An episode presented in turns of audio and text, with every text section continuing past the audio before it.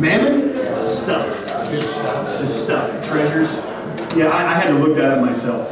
I think it, it just just general gold, treasures, things. Well, I kind of have to do with man. Oh, yeah. Right, yeah. Do, you know what manna means? no. I, I had I had my father-in-law tell me this. The word manna, it means what is it? It's a Hebrew word for what is What it? is it? Yeah. This food fell from the sky. And it, what is it? Yeah. And they just kept calling it that. I don't know what is it? This, this, what is it stuff? it's kind of funny. Did we get it? What's that? Oh yeah. Oh, yeah. That's, that's a new word. All right. Well, I think most of our, our folks are back in here. Let's go ahead and we'll pray, and then we'll jump in. I'll take another brief moment because I recognize I didn't get to finish the last of uh, letter C from last week. I'll do that real quick because we're actually going to hit it kind of fast, and you'll see why when I do it, and then we'll get on into um, we'll get on into section number three today. So let's pray together. Our God, thank you again for giving us a good day together in the house of God. And Lord, there's nothing as as your children, as people of God, that we love doing more than honoring you and praising you. And Lord, we love studying your word. We love your word. So I pray that you would help us to, uh, Lord, to study the things that are therein. May they work on our hearts. May they refine us and work on us. And Lord, in a study such as this, I pray that you, uh, Lord, just, uh, just pique our intellect. Help us to learn some things. Lord, may we uh, hunger even more for the things that we don't understand as we go into studies like this. Uh, but Lord, above all, I pray that you would be glorified out of it. For it's in your name. Amen. Okay, um, so I will do this. I'll start right here at the very beginning. I'll go through these very quickly. The very first lesson we talked about was you have to understand where you're coming from in your philosophy of how you study the Bible to begin with before you can ever start building on getting to the end times. Uh, number one, you said you have to understand. Well, I wish there was another block under here, but I didn't. Do you read the Bible literally or do you read the Bible metaphorically? Um, a lot of people just try really hard to see more things more spiritualized. Personally, I'm the person that reads the Bible more literally. Unless there's a reason for me not to take it literally, I don't. Uh, or I, um, yeah, if, if, if unless there's a reason to see it as a metaphor, then I don't. I, I think it's going to be something that's literal. Uh, because of that, that affects your belief in Israel. Does the church replace Israel? Some people see it very spiritual. Man, Israel's now gone. The church has taken its place. Personally, I, I believe Israel is Israel and the church is the church. Uh, then that affects how you read prophecy, and how you read prophecy affects what you see of your end times. And I've, I've said this before, and I'll say it again. I fully recognize there are men much smarter than I on both sides of this issue. I am just coming to you from my current understanding of what I believe the Scripture has, um, has, has shown for me. Then we looked at this, we talked about the differences between the two. I showed you where the Israel is Israel, and a lot of the reasons why we believe that Israel and the church are separate. That comes down to these next two slides. Uh, we believe, or I personally believe, that the uh, Israel and the church are separate because of the promises, because of the kingdom, and because of the bride of Christ. God gave a number of promises to Israel. He said there would be a kingdom that would be on Jesus' shoulders, a physical kingdom. He promised David, someone will sit on your throne forever. Now, either he meant that or he didn't. I take that very literally. Uh, so when you take a look at the kingdom, you know, he said there would be a resurrected Israel, Ezekiel chapter 37. Either Israel's going to resurrect as a kingdom or they're not. Um, then, of course, we see the bride of Christ, which we're going to talk about today. Uh, we're going to take a look at the bride. The Bible calls that a mystery. That's something that was never talked about in the Old Testament. We're going to show you what that is. Um, this is where you start, oh, I'm sorry. That's where you see some of the issues with people that uh, tend to think that it's very spiritual. You mix the two together. Israel and the church are interchangeable. Um, they would say there is no literal Israel. It's just the spiritual church now. Um, a lot of folks would think there is no literal thousand year reign. That's largely a metaphor. See, again, that's rhyme more literal. I think thousand years means a thousand years. Um, they say Christ, the kingdom is now, he's reigning in your hearts now. Um, and then the bride, of course, they would say that would be the same, that would be equated with Israel in a larger sense. Um, we'll go through these notes. Last week I gave you this timeline. Uh, there's a few things that were missing from this, and we'll try to fill in the blanks today, and I'll pick up with your notes I didn't give you. What I, what I did for this timeline, this one I'm getting ready to show you now, I want you to put yourself in the shoes of a Jew who is living at the very end of the Old Testament. This is what you would have known. This is what the Old Testament prophecies would have shown. Okay? So you have the Jews that was in their Old Testament time. You would have known that Jesus is going to come. I want to tell you that was a very general sense. Okay? We know Jesus was or is going to have a second coming. The Jews at the time, my understanding of their understanding, is they just knew that he was going to come in general. They saw that he was going to come out of Bethlehem. Man, they knew that he was going to be born. They knew he was going to fulfill these prophecies, be born of a virgin. They knew all this stuff. All that stuff's come true. There were other prophecies about him having the government on his shoulders, about him being a leader, about him sitting on the throne. They were looking at these two and saying, oh man, this is going to happen at the same time.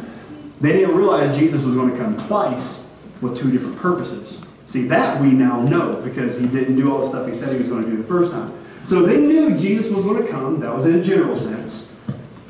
They knew there was going to be a time of tribulation. We looked at that in um, we looked at that in Daniel chapter number uh, 12 and Daniel chapter number 9. We saw that that's, that's a thing they knew about. So Daniel prophesied that. Um, I probably, well, okay, I'm going to give you some notes about the second coming. There were prophecies about the second coming in the Old Testament. I don't necessarily know that they knew it was going to be a second coming. I think maybe they were still looking for Jesus just to come in general. Um, I could be wrong about that. This is, I'm trying to reason with their understanding of the scripture at their time. So that's why there was a little bit of confusion about the kingdom, about the thousand year reign, about the kingdom, because even Jesus, they were asking him, Lord, all right, man, you're here. When are you going to set up your kingdom? Well, I mean, we're waiting for you to do it. There was even a point in time when they went and they grabbed Jesus physically. They grabbed him and they were going to go set him up and put him on a throne. Here you are. You rule us. And somehow he just kind of slipped out of that situation privately. Um, they wanted him to reign now. They were ready for him to fulfill the prophecies now. I'm starting to think also, I probably shouldn't have put Armageddon on here just yet because that comes up in Revelation. Um, not, a, not a huge deal. But again, they knew about the kingdom and the coming kingdom. So there were some things that the Jews knew. There were some things that they didn't know. There were some prophecies that kind of got squished together um, that should have been separated. That's why largely they didn't believe that Jesus was who he said he was when he came. By the way, if you were an Orthodox Jew today, you still don't think he showed up the first time because he still hasn't fulfilled the prophecies that well, still haven't been fulfilled yet. So we know he's still coming. We're waiting for him to come up the second time. They're waiting for him to show up the first time, which he's already done. So here's, here's your blanks. If you have the notes from last week, I'm going to give you this. Letter C, that would have been the second coming of Christ. Okay, the second coming of Christ. Largely, um, the notes that I gave you here are in the New Testament because we know from the New Testament he's going to come a second time, right? Because the beginning of the New Testament he showed up the first time. That's when we started to figure out there was a first and a second. Uh, let's look at Hebrews 9:28 real quick. I'm just going to read that one to you. Yes, it's a New Testament passage, um, but we'll still look at that. Letter C was the second coming of Christ.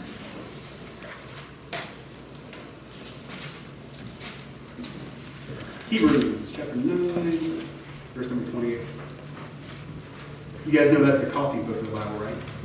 Hebrews. Hebrews 9:28. Uh, the Bible says this.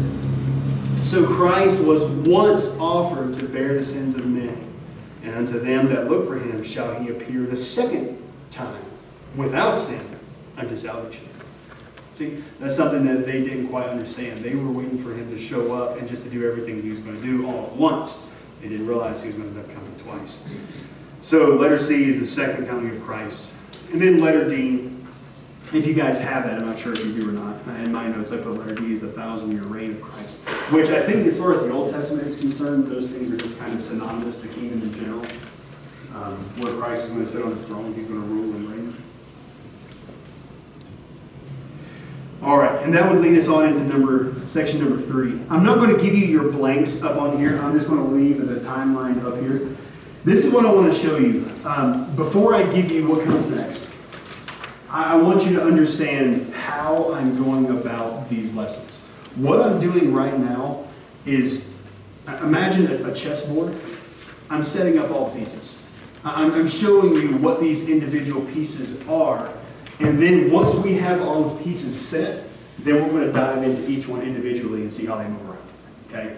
So, so today is, is um, I guess what I'm getting at is all the things you're seeing over the next few weeks, we're going to start getting away from the spotlight view and really, or the, the floodlight view, really spotlighting in on each one of these things individually and, and digging into them. So just giving you the broad picture right now.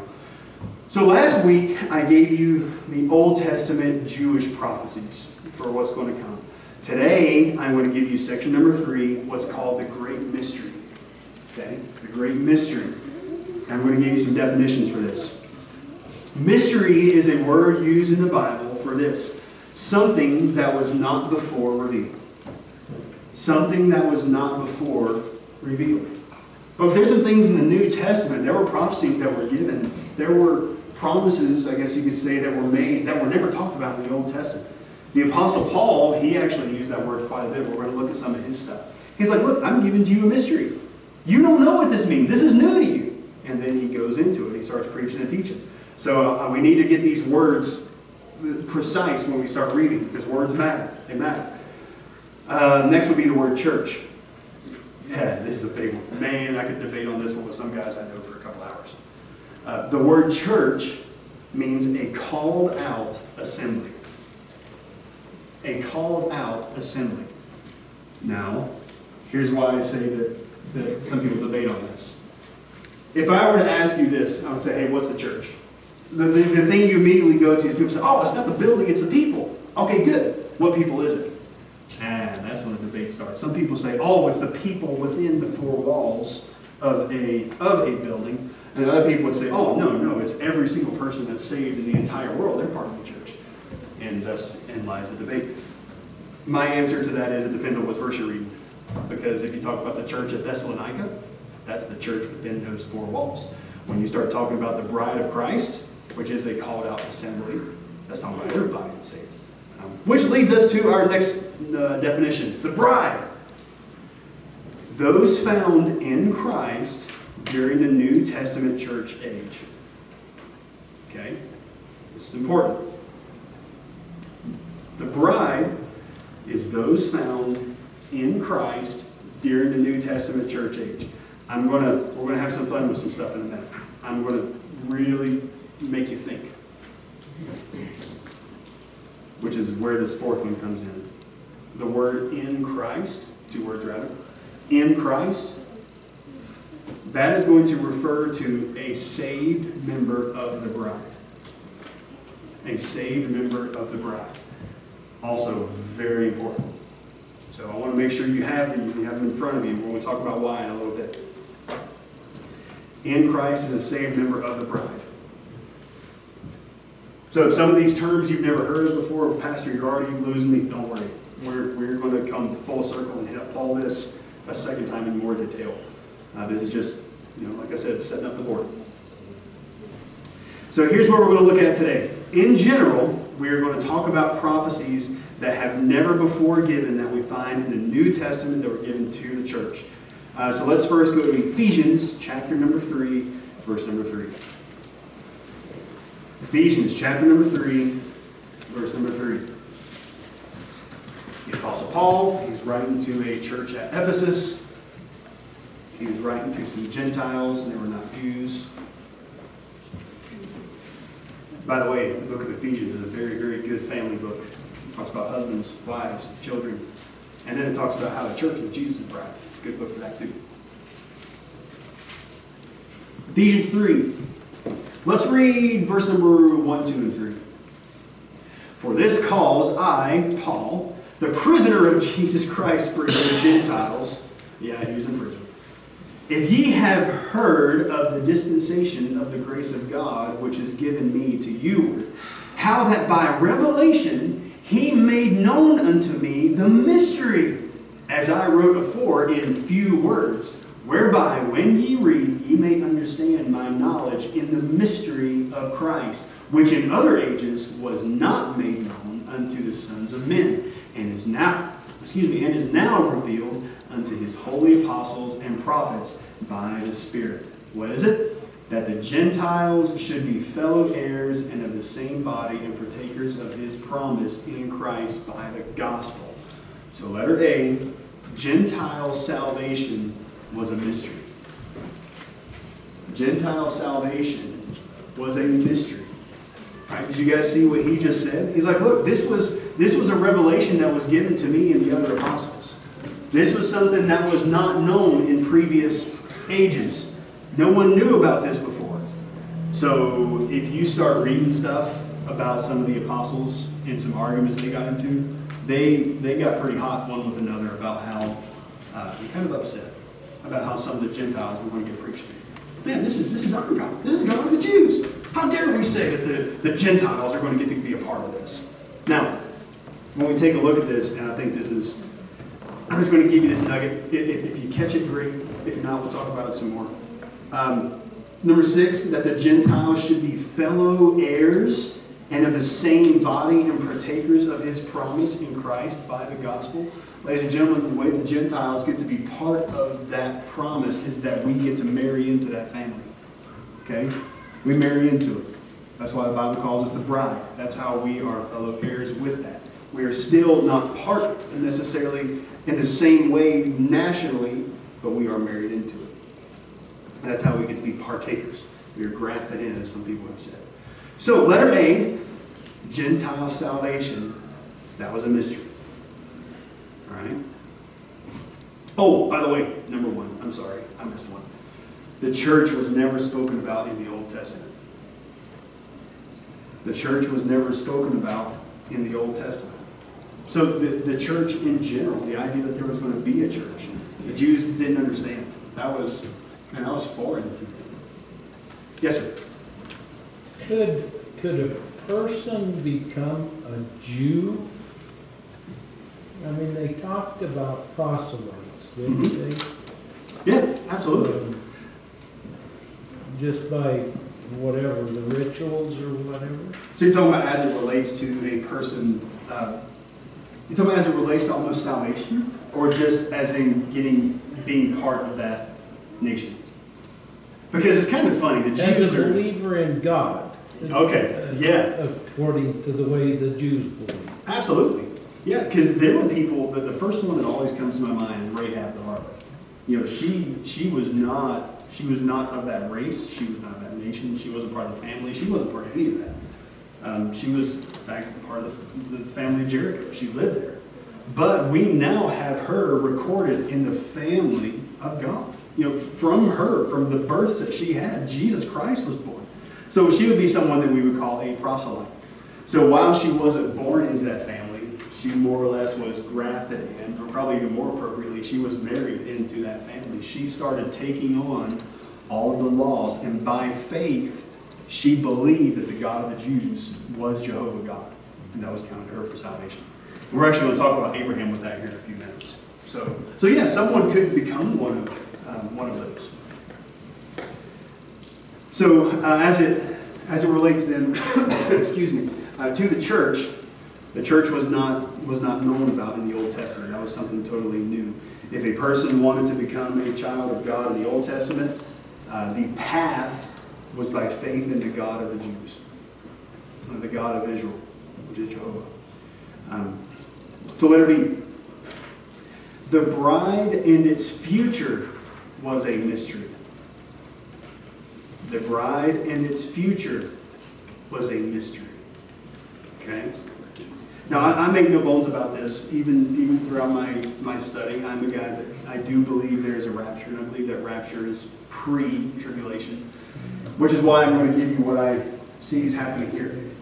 This was not talked about before. And I'm going to show you how the Bible shows you that it was not talked about in the Old Testament. This is something new. The New Testament, the, the church in general, uh, I don't have my pointer today, but it says this was Paul. It was his great mystery was never spoken of in the Bible. The church is comprised of both Jews and Gentiles. Man, both of them are in this. God works in and through his bride today. So that's God's chosen agent. So you have this, notice that, that dark green bar right there? This is the whole church age. This is the time of the church.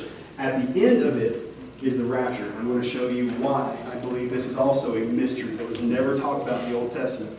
1 Corinthians 15 50. Turn there with me. So the church as Christ. Oh, wait a minute. Did I skip letter B? Yes. I did. I'm sorry. I'm trying to give you letter C and I skipped B. We need, we need to do B first. Uh, letter B, the church as Christ's bride was a mystery. We're already in Ephesians, so let's go ahead and do that.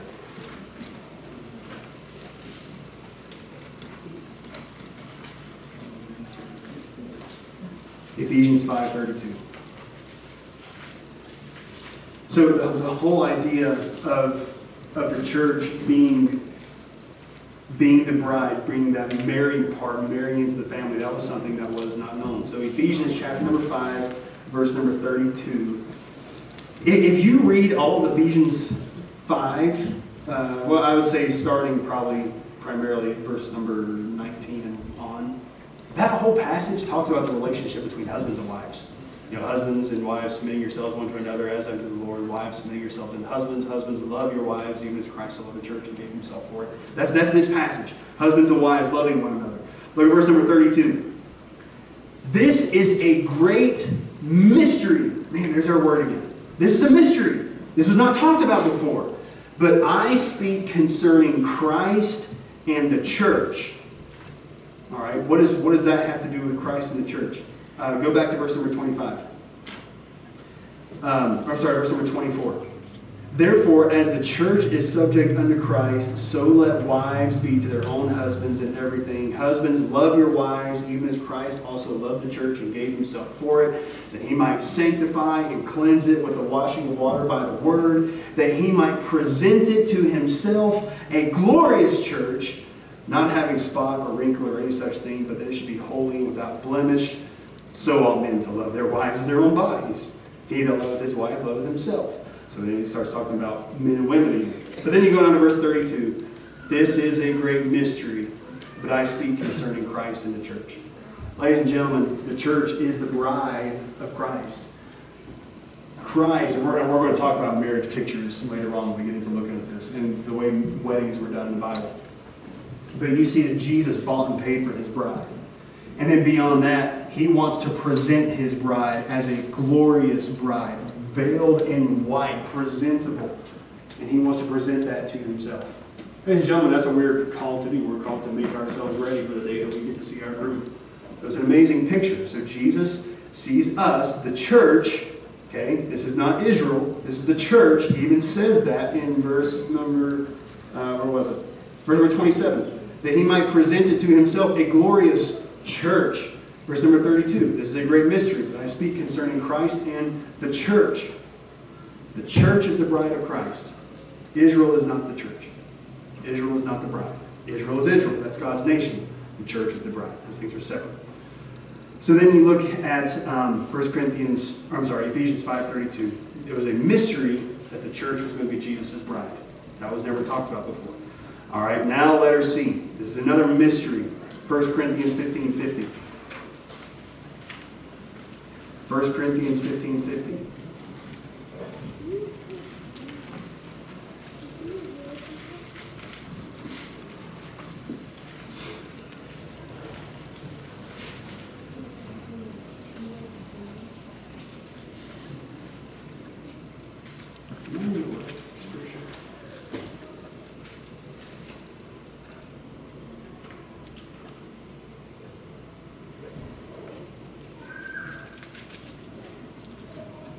Oh, I'm sorry, 51.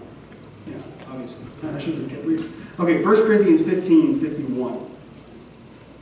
So the Bible says this Behold, I show you a mystery. There it is. This has not been talked about before. No one else knows about this. This is something that God is revealing to us right now. Behold, I show unto you a mystery.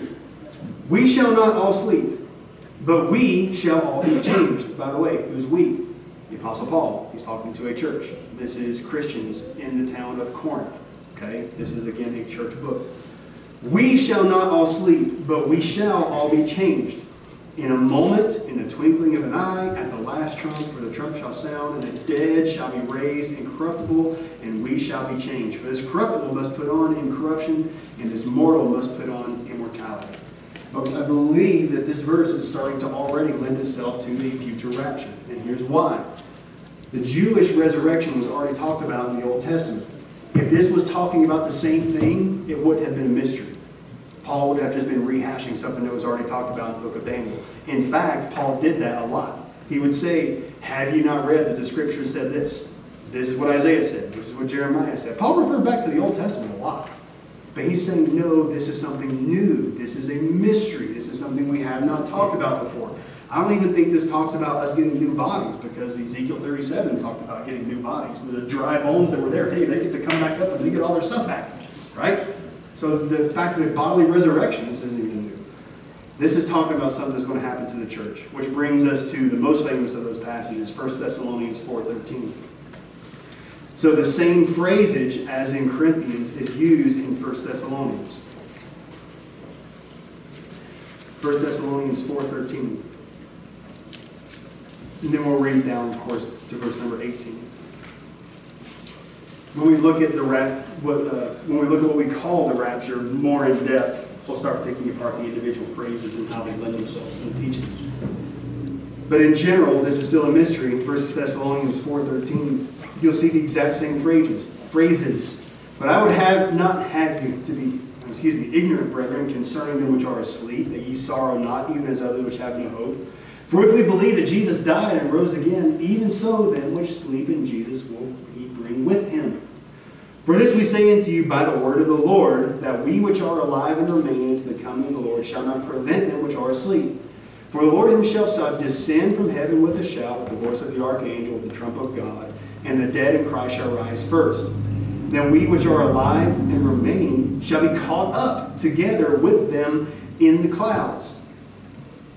I'll just go ahead and start it now. In the clouds, that's important because Jesus never actually comes here. A lot of people accuse the rapture of being a like the second coming of Christ, and he comes a third time. No, he doesn't actually have a coming here. He stays up in the clouds. We go up to meet him up there. So we meet him in the clouds to meet the Lord in the air, and so shall we ever be with the Lord. Wherefore, comfort one another with these words. You'll notice the same phraseology here as you see over in Corinthians, where Paul said, This is a mystery. We haven't talked about this before. This is new. This is not the same thing as in the Old Testament. It's something different. So, he, and of course, then he goes into it, um, talking about not preventing them which are asleep, but we will be changed. Real quick, funny. Somebody said that's the verse that ought to be used in every nursery. We shall not all sleep, but we shall all be changed. Right? Babies, diapers. I thought that was kind of funny. Anyway. so, so we see the bride and its future was a mystery. Now I'm going to give you another. We're not actually going to see the word mystery here, but I am going to show it to you. This is where we're going to have fun. We're, we're going to, we might get out of here a little bit early, depending on how this goes. I'm going to stretch your thinking here. Um, and here's why I'm stretching your thinking. Um, you're already here. Look at verse number. Um, let's see. Okay, look at verse number 16. For the Lord himself, for the Lord himself shall descend from heaven with a shout, with the voice of the archangel, with the trump of God, and the dead in Christ shall rise first. We're going to talk about in Christ first. Um, and here's and here's why. And I'm going to spend a little labor that a little bit more again when we spotlight the rapture in general. But I'm going to go back to the Old Testament.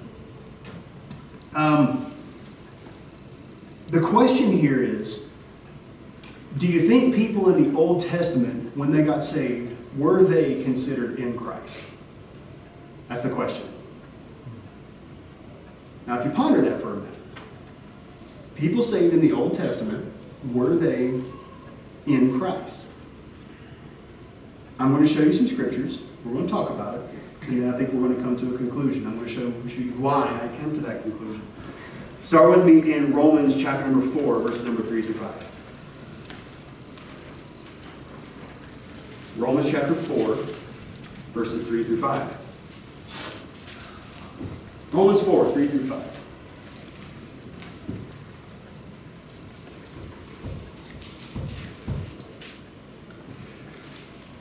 The Bible says in Romans chapter 4, verse number 3 For what saith the scripture? Abraham believed God, and it was counted unto him for righteousness. Now to him that worketh is the reward not reckoned of grace, but of debt. Primarily, we're focusing on, on Abraham. The Bible says that he believed in God. I want you to think back to the time of the patriarchs.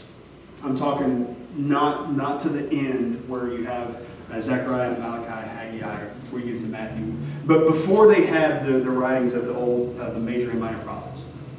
So Abraham. Do you think Abraham knew that there was going to be a Messiah who was a Son of God that was going to come? Do, do we have any indication that Abraham knew that? Personally, I don't think so. I, I fully recognize the very first prophecy we have about Jesus coming is in Genesis chapter number 3, when the Bible says there's that serpent. And man, that serpent is going to get his head bruised, but it's going to also bruise his heel. That's when Jesus ultimately squishes the head of that serpent. And that happened when Jesus was born and died on the cross. Okay, got it. But we know that now because we get to look back. So, did Abraham know that there was going to be a Messiah named Jesus? Isaac, Jacob, Joseph? Did any of those guys know that there was going to be a Messiah? Well, those prophecies hadn't been written yet. In fact, the nation of Israel wasn't even a nation yet. I mean, the Bible says Jacob, he's the one that changed his name into Israel. That's where the, the, whole, the whole family come from, the family of God. So, so that was not known. Here's why I brought you to this passage. Romans chapter number 4, verse number 3. For what saith the scriptures? Abraham believed God. Abraham believed in Jehovah. Abraham believed in the one they called Adonai, right? Jehovah Jireh. They believed in the Almighty God. Now, please understand, that does not discredit that Jesus still had to pay for his sin. All right? That, that I'm not I am not discrediting that. Had Jesus not died on the cross, Abraham's sin still would not have been forgiven. The thing is, Abraham didn't have all the information that the prophets had when it was revealed that Jesus was going to come and die and pay for those sins. I'm also going to show you this. Let's let's keep looking at some scriptures. I, I'm just what I'm doing is I'm pointing out that some of the semantics, excuse me, some of the semantics of salvation in the Old Testament and the New Testament, pre Jesus and post Jesus, were different, though they were both by faith. Faith has always been and how will always be the standard. But there was still some stuff that was different. Look at this, 2 Timothy 1.14. I don't even have blanks for these, but you can just see them. 2 Timothy 1.14. Let's flip and read this.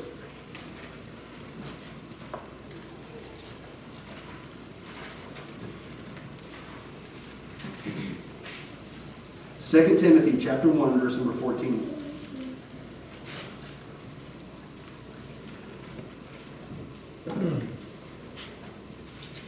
Second Timothy chapter 1, verse number 14.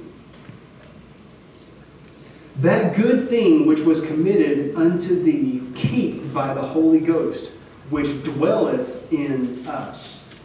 All right, I'm going to ask you another question. This is going to stretch you. Did people in the Old Testament who believed in God, did they have the indwelling Holy Spirit the way that Christians do in the New Testament? They didn't. Now, please understand, the Holy Spirit would still work through people. Case in point, there was Samson. The Bible says the Holy Spirit came upon Samson, and that guy had so much incredible strength, he was able to grab the pillars of a Colosseum and rip those things down with his bare hands. However, when he got his hair cut off, the Holy Spirit left him. That's different than what we have today. Today, we have an indwelling Holy Spirit that will never leave us. The Bible says, according to this right here, the Holy Ghost, the moment you get saved, man, He lives within you. You can go back to the time of the uh, apostles when this was a new thing. He breathed on them and they received the Holy Ghost. Man, that was that was new. It was, it was something different. So the result of salvation was different. Having Jesus already died and paying for their sins was different. How about this? I'm going to show you some other phrases where this so, excuse me, other scriptures where this phrase in Christ is found. You're already in Romans. I'm sorry, no, you're not. We were, we were in Romans before. Let's go back to Romans chapter 8, verse number 1. I know we're flipping. We're flipping. Romans 8, verse number 1.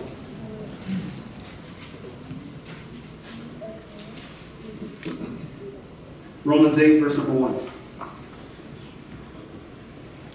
There is therefore now no condemnation to them which are in Christ Jesus, who walk not after the flesh, but after the Spirit. For the law of the Spirit of life in Christ Jesus hath made me free from the law of sin and death. Now, again, that's we're starting to see in Christ. It's almost like that phrase is being related to in the sense of salvation. Okay, uh, let's look at the next one. Uh, Romans 12, 5. We're already, again, we're already in Romans, so let's go to Romans 12, 5.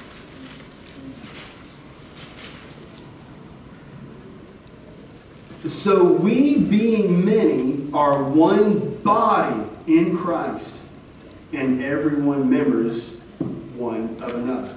Did you see that? So we, being many, are one body in Christ. Folks, how many times has the body of Christ been related to as a phrase in the church? We, as a church, we say, hey, we're the body of Christ. Who are those? Those that are in Christ, the church age. That's something new. That's something, that, that idea of being in Christ is something not found until the New Testament. How about this one? Ephesians 5.17. I'm really going to stretch you with this one. Ephesians 5.17. Ephesians 5.17.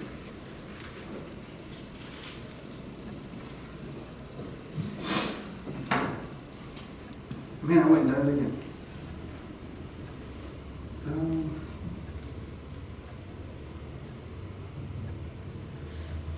I'll tell you what, I'm going to do the Google again because I really need you to see this one. It's in Ephesians. I just don't know the exact scripture they're referring to. I have a bad habit of punching the wrong key when I'm writing this down.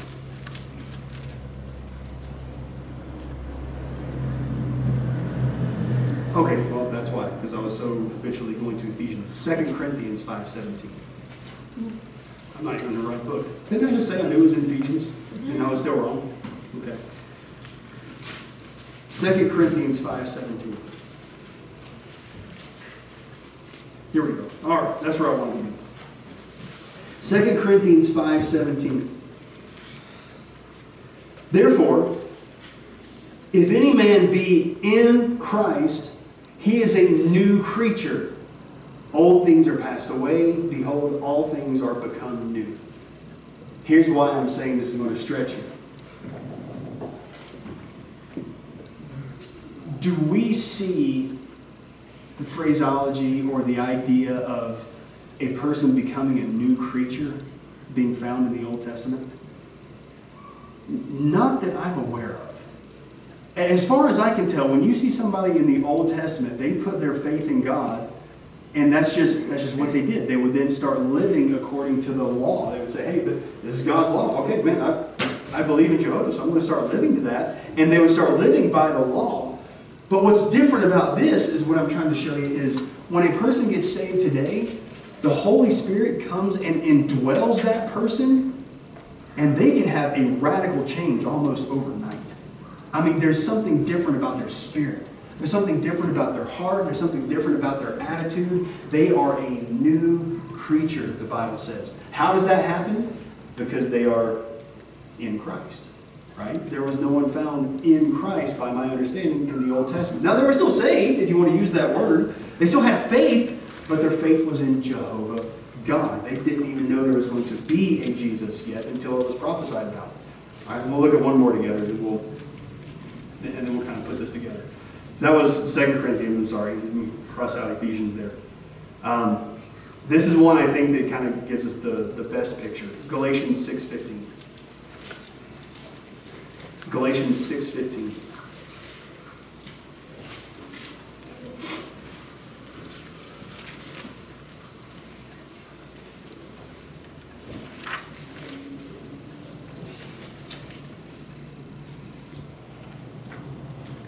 Galatians 6.15. For in Christ Jesus, right, these people are saved again, in Christ Jesus, Neither circumcision, excuse me, neither circumcision availeth anything, nor uncircumcision, but a new creature. See there again, he's he kind of I think Paul is trying to distinguish the difference between someone who is found in Christ versus someone who just follows the law for the sake of doing the law. So look, if you're legitimately in Christ, what you do as far as the law regards, that doesn't matter in this New Testament age. It just matters whether you're in Christ or not.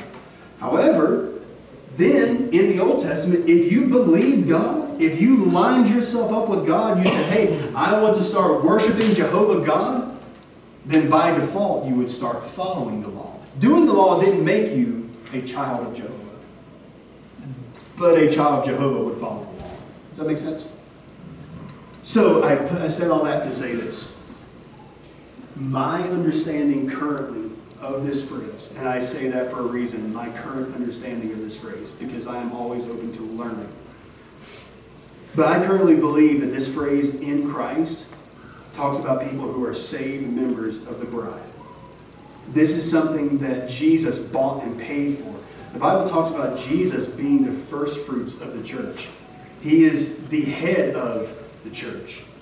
So if you are in Christ, you are someone that is saved during the church age. So I say that because when we go back and look at the rapture passage, the dead in Christ shall rise first. And then we which are alive and remain will be caught up together to meet him in the air the reason I still think that that lends itself to a rapture, which is different than the Old Testament, where it talked about the future resurrection of the nation of Israel, is because the nation of Israel wasn't in Christ. They were the nation of God. The bride is the bride in Christ Jesus. Starting to see the two different separations there. So again, this whole thing today, our whole lesson today, I was just setting up the puzzle piece, still trying to show you that there were prophecies given for the Old Testament. Last week we showed you the prophecies for the Old Testament, showed us that at the end of the seven years of tribulation, where you see the second coming slash resurrection, that's the resurrection for the nation of Israel. That's Ezekiel 37. That's when God resurrects his kingdom with which he will rule the world, sitting on the throne of David. That is a true resurrection of the nation of Israel, the true and faithful Old Testament Jews. We could say Old Testament saints. That's different than the bride. The bride was never talked about in the Old Testament. And that was that was a mystery. These are the people that are found in Christ. These are the ones that Jesus Christ was here, and when he set up his church and said, Hey, you're going to be my bride. You are going to be found in me. I'm going to give you my spirit. Uh, you can actually go back and find out. I think it's in Acts. Acts chapter 2 is the day of Pentecost. That was kind of during that transition period there, too. Um, a little bit in the book of John. John 21, Anyway. So, a lot we went over today. I know, I know I stretched your thinking. I stretched your thinking because these terms are important. I think having a proper understanding of each individual word, that makes a big difference in how you think. Um, it, it really can truly, even that word mystery. I mean, that, that has a major bearing on how you read the scriptures. So what we're going to do is let's, uh, let's go ahead and pray because we're already out of time. It's the top of the hour. Uh, yes, sir. Just, uh, What what is the blank for the New Testament blank? Oh, I'm sorry. New Testament salvation was a mystery. New Testament salvation was a mystery. Because the indwelling Holy Spirit was different. Um, the fact that Jesus was the final sacrifice was different. The fact that the Jews or the Gentiles were not part of it, that was different. I mean, the whole the whole idea of who, who got to be part of the family of God, Jews, they kind of had that bulk of that. That was turning their world upside down. So, all right. Uh, any, any other questions, man? Come find me after the service is over. We'll, we'll talk, we'll chat about it. And if there's there's something that I missed, then by all means, let's let the Word of God be our teacher, uh, not just me. Hey, we talked about that in Sunday school. you don't just listen to men, you listen to the Bible. That's a that's a big deal. So, all right, let's pray together. We dismiss. God, we love you, and Lord, I pray that ultimately you would help us to, uh, Lord, have a mind that no matter how we land on these things, I pray you'd help us to have a mind that wants nothing more than to glorify you, to honor you, and to live for you.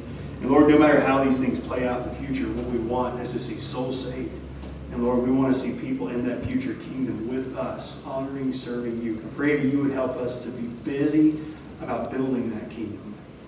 Lord, I pray that you'd help us to go, uh, Lord, go with the graces of God as we continue into this week. Pray you keep us from sin. Lord, help us keep our hearts and minds focused on you and bring us back here together safely the next time. We love you, Lord. And it's in your name we pray. Amen. Amen. All right. Be dismissed. Oh, and don't forget, if you still need a um,